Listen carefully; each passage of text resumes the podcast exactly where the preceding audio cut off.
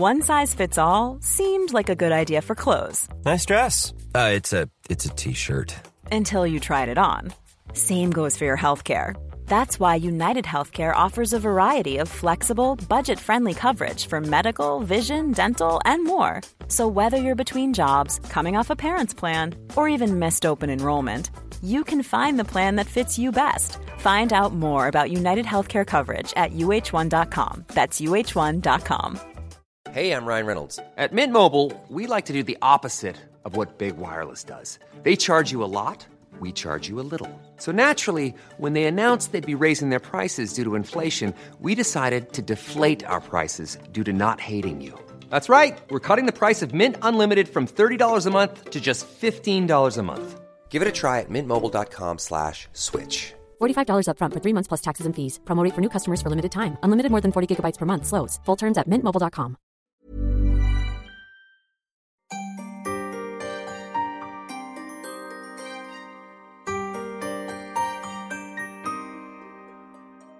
This is a special podcast about sight loss and the city, produced by Sustrans in association with the Open City podcast. Before we start, I want you to consider a street journey that you make regularly, with ease. Think about the crossings you make, the objects you pass but how would your experience of this journey be different with a limited or absent sense of sight? That's what we'll think about today. My name is Lucy Atkinson. I work in collaborative design at Sustrans London, a charity that works with communities on walking and cycling projects. As Open City listeners, I think most of you probably want our public spaces to be accessible and welcoming for people especially those who are systemically marginalised. But, time and time again on projects, we at Sustrans hear from those with lived experience of visual impairment that places are designed in ways that do not consider their needs and make those regular journeys really difficult.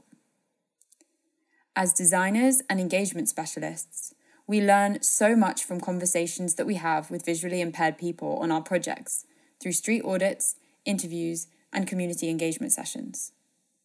But all too often, these insights aren't shared beyond the project team.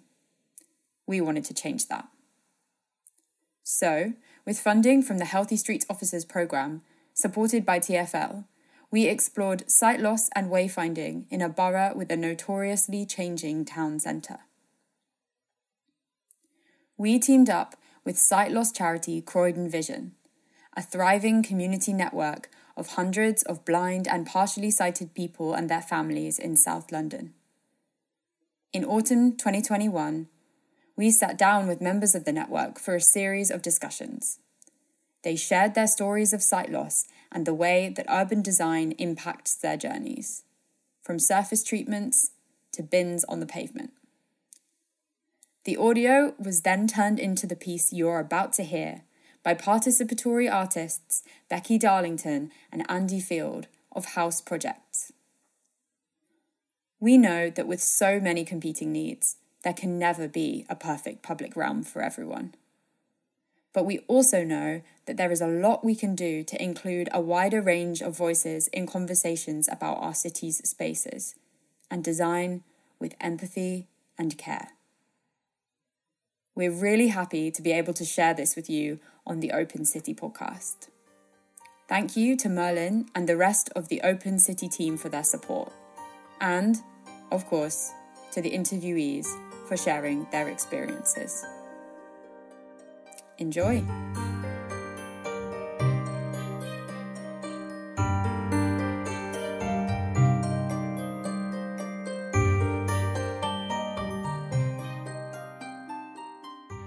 I wasn't born blind but I went blind in 2000 or uh, I lost the majority of my vision in 2019, January 2019. Um, I noticed that my vision was deteriorating um, because I suffer with a condition called um, Behçet syndrome, which is an autoimmune disease. You know, you, you make the most of what you have. When, when life serves you lemons, you make lemonade. Or you make yourself orange juice and let people work out how you made it. I live in Croydon Um, lived here for 25 years now, originally from Birmingham. Um, gosh, I went into a Birmingham accent then. yeah, and uh, yeah, um, I started to lose my sight. Um, I see myself as being very blessed actually, because I started to lose my. I'm in my 60s now. I started to lose my sight in my late 20s, and it's been a very slow. You know, because other people who have the same condition as myself, which is called RP, um, which is a hereditary condition. My mum has it also but she's totally blind now. She lives in the Caribbean. I used to work in travel, which I enjoyed immensely. Um, you know, travelled, done, well, I used to specialise in the Caribbean. The uh, company I worked for, we specialised in the Caribbean, so that enabled me to get to the Caribbean quite a lot. I used to travel a lot throughout London. I'm anyone who knows me I'm all over the place. I'm in East London, I'm in North London, I'm in South, I'm in West. Something going on, Maxine will be there if it's interesting to me, you know. And uh, most times I could try, uh, quite happily go around by myself. Originally, I'm from Mauritius, but um, my husband is British, so I'm now currently living in Croydon. I'm glad to be in Croydon because I am yeah, visually visually impaired, and I need magnifier, you know, to use in my daily life. You know, if I have to read something, and Croydon Vision happened to be like walking distance from my house, so uh, I like Croydon for that reason. I started losing my sight aged about thirty. So up until that point, I was a fully qualified chartered building surveyor, which had taken me almost nine years to qualify for, including university and I was in my dream job and I was driving everywhere. I'd been driving for 10 years, got in the car, just drove everywhere, did everything, went everywhere, had a wonderful life basically. And then this started happening to me. I'd stopped driving, stopped reading, stopped playing my orchestra, and basically my life sort of ground to a halt. But I basically carried on because you do.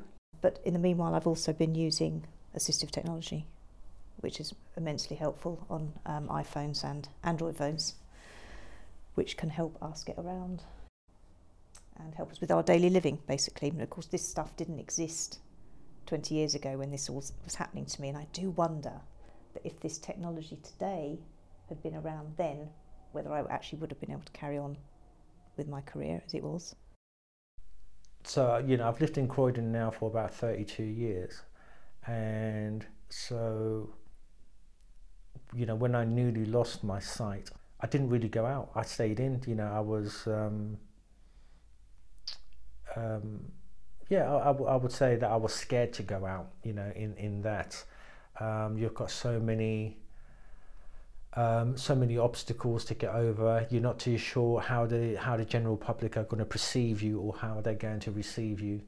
You know now, you know I realise I've lost my I've only lost my vision. I haven't lost my capabilities or my abilities that I had before. Do you know what I mean? So, um, and it's just about adapting. To begin with, I was quite embarrassed about using the white cane because it's, you know, everybody knows you have a disability. It's something that's obvious. You know, I could, I could stand on the street corner wearing my sunglasses and people just think I'm looking cool.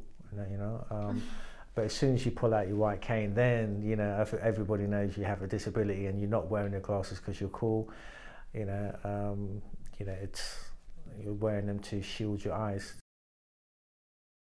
As you get older, your eyesight will start to fail because it just it's just old age. Probably most people over 80, most people over 70 will have some level of hearing loss mm. or sight loss. So we're not talking about a, a, a, minority group. We're going to be talking about a bigger and yes. a bigger and a bigger group as we all get older.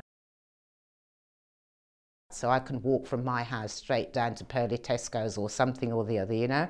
And it's about a 20, 25 minute walk, but I don't mind that, you know, because it's all a straight road. I know where my hazards are.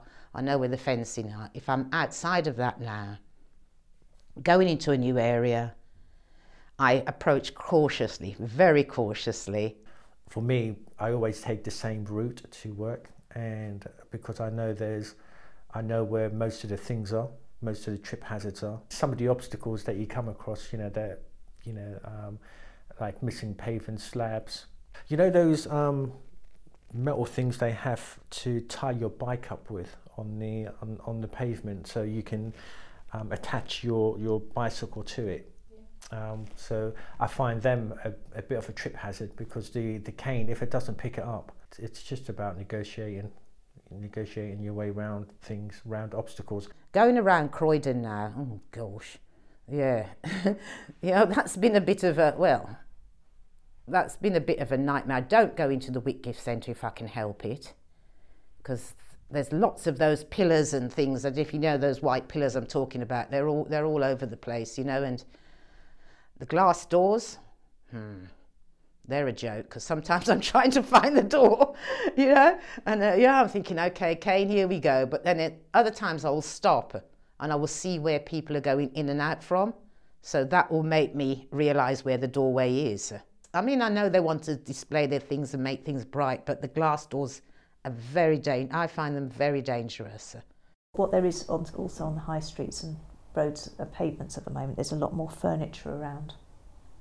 Um, you know, people, a lot more chairs for restaurants and stuff since the pandemic, you know, trying to get people outside. And then when things blow over, they're just kind of sort of lying around. Yeah, but the hazards, the scaffolding, I mean, I've walked into that numerous times, which is highly embarrassing. But sometimes it's just the little things that are the big, biggest obstacle. Um, I know I heard somebody else saying about potholes or yeah. pavement where it's not cl- there's not a clear delineation between the end of the pavement and the curb, um, and I have fallen into the road a couple of times, um, which isn't very pleasant. Um, but also things like people's gardens with o- with like just an overgrown branch hanging over, which I don't see coming mm-hmm. um, until it's actually hit me in the yeah. eye. Um, yeah, and I've, I've actually uh, ended up in hospital a couple of times with like really injured eyes just from somebody's overhanging branches. Um, but probably my main bugbear is black bins because I, ha- I have um, like tunnel vision. Um, so I have a very restricted view of the world around me. So often, if I'm concentrating on not falling off the edge of the pavement, I don't, or going around a lamppost, I don't see that there's a black bin on the other side of me, which I then career into. My getting around, it is getting a bit more, it's getting a bit harder, yes. Um, Croydon, they've done a fantastic job in widening the pavements. That's been really good. But I don't know what they've put on the pavement itself. I don't know what colour they're using or what they're using white paving stones. But the glare from it when the sun reflects on that, or even if it rains, it's just awful because you can't. I know you know you're on the pavement, but you feel, I feel a little bit uncomfortable because I can't actually see what's what because the sun is so you know reflecting so much off the the, the paving stones. In total, I would say one, two. I would say there's about ten roads that I have to cross um, you know, to get to work, and now you know all varying degrees of uh, difficulty. You know, with regards to it can be a one-way street, and so you're just listening out for traffic coming one way. Um, I try to avoid junctions uh, because then you've got traffic coming in four directions, and that, so that can be a bit confusing. So I will walk down from the junction. It may take me an extra five minutes, but at least I'm still alive. I also don't like when cycle trails, you know, there's a, you have the cycle trails painted on the pavement, and suddenly they switch sides, or suddenly they stop, or suddenly they start, and so you never know where you're meant to be as a pedestrian. I think that often the pedestrians are forgotten about. I think a lot of people who build the built environment, they only think about people in cars or people maybe on a bicycle, but they never really think that people are actually going to walk. You have all these sort of parks with big retail shops. Where are the pedestrians meant to go? There's always bits that miss. Um, you, you, have the, the maybe where the blue badge people, the, the disabled people park, then you have there's the pedestrian. Then suddenly there's a petrol station, and where do the pedestrians go? There's no more. So there's always little gaps here and there. It's like it's not thought through from A to Z. What's tricky is, I think, some of the time when you're at a bus stop and lots of buses is coming, and sometimes uh, at some bus stop they don't stop and, unless you put your hand out. Yeah, and it is a big yeah. problem in London where there's Mm. a lot of buses at the same stop. Even if you have the app, they're all there, you know, and it's actually quite hard to, to know which one is which because they, they come quick, they go quick, and it's like uh, it's not easy. in the same way that the bus tells us where it's stopping, so we have the audio description on the bus, it would be really helpful as a blind person um, or visually impaired person to um, have some way at the bus stop of knowing what bus is coming. Because otherwise, I have to stop every bus that comes, and then because I'm in a chair as well, I have to go to the front of the bus and ask the driver what bus it is, by which time he's lowered the ramp. And then I have to say, actually, no, I don't want you. I think what, what would be really nice for me as a, as a blind person is just to be able to open my front door and go where I want to go, whether it's just walking or hopping in a car or a vehicle, and it would take me, and I wouldn't need my, my eyes, so to speak, to, to get there safely. So, whether it's uh, having an electronic guide dog that would walk next to me, or a drone, or a mobile phone that has eyes, electronic eyes, and that would spot if there's a low branch, if there's a bin, if there's a pothole, if there's a bicycle or a car coming, or, you know, if it's safe for me to walk. But and, and that, would take me there. It would sort of maybe help me get the right bus, help me on the right train.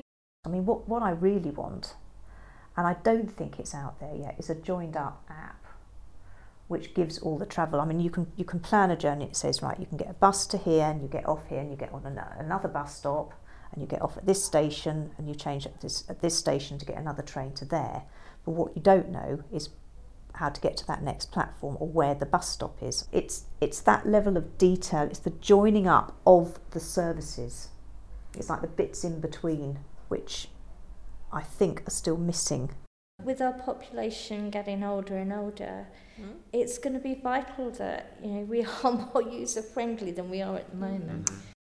I would really like every senior politician to, um, you know, the mayor and his um, top officials, to spend a day as a disabled person trying to go from A to B in London with a blindfold on, or trying to navigate um, the tube system in a wheelchair. Um, because I think unless they have some lived experience of what it's like to be a disabled person, then they are not qualified to make the decisions that they make over how, you know, over what provision is made for the disabled in our community. I think when, um, you know, whether it's town planning or transport, you know, any big public project, it should be mandatory that there's a, a sensory impairment um, team who advises on how it's going to work. So, in a sense, I think that architects and people who actually are in that profession should have training themselves as Mm. well. Should have, you know, it should be, you know, they should be be made aware. It should be part of their profession, their professionalism, to actually, you know, understand or have some kind of insight into the needs of, of people who are disabled. It should be really, yeah, it should be there from the when they are at university and they're learning how to become an architect. As we were saying, also consult, you know, consult the local people who are disabled, but at the right time, not once all the plans all done and all nearly agreed. Yeah, because by that stage, It's nearly too if there any It's adaptations then become an expense Yeah. rather than if it's been actually planned that way. Mm. Um, you know, sometimes the you know adaptations can be um, helpful to everyone. Yeah. You know, it you know it was put in place because it might help somebody with a visual impairment, but actually it makes everybody's life easier. I think that planners of the urban environment should consider the whole population. You are planning a town for everybody, So you have to think of children, disabled people, older people, young people, able people, and it is your your your vision that everybody has the right to move around, to, to live in the environment and to enjoy it.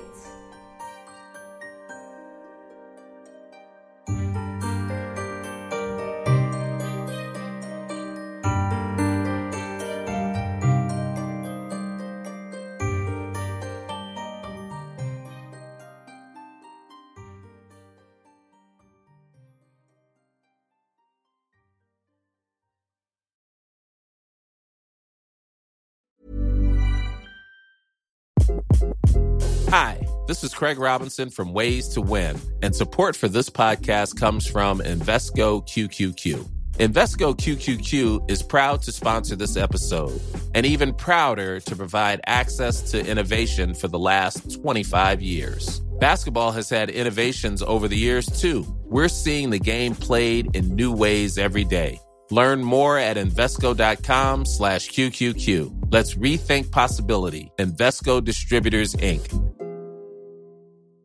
Planning for your next trip? Elevate your travel style with Quince. Quince has all the jet setting essentials you'll want for your next getaway, like European linen, premium luggage options, buttery soft Italian leather bags, and so much more. And it's all priced at 50 to 80% less than similar brands. Plus, Quince only works with factories that use safe and ethical manufacturing practices. Pack your bags with high-quality essentials you'll be wearing for vacations to come with Quince. Go to quince.com slash trip for free shipping and 365-day returns. Ever catch yourself eating the same flavorless dinner three days in a row?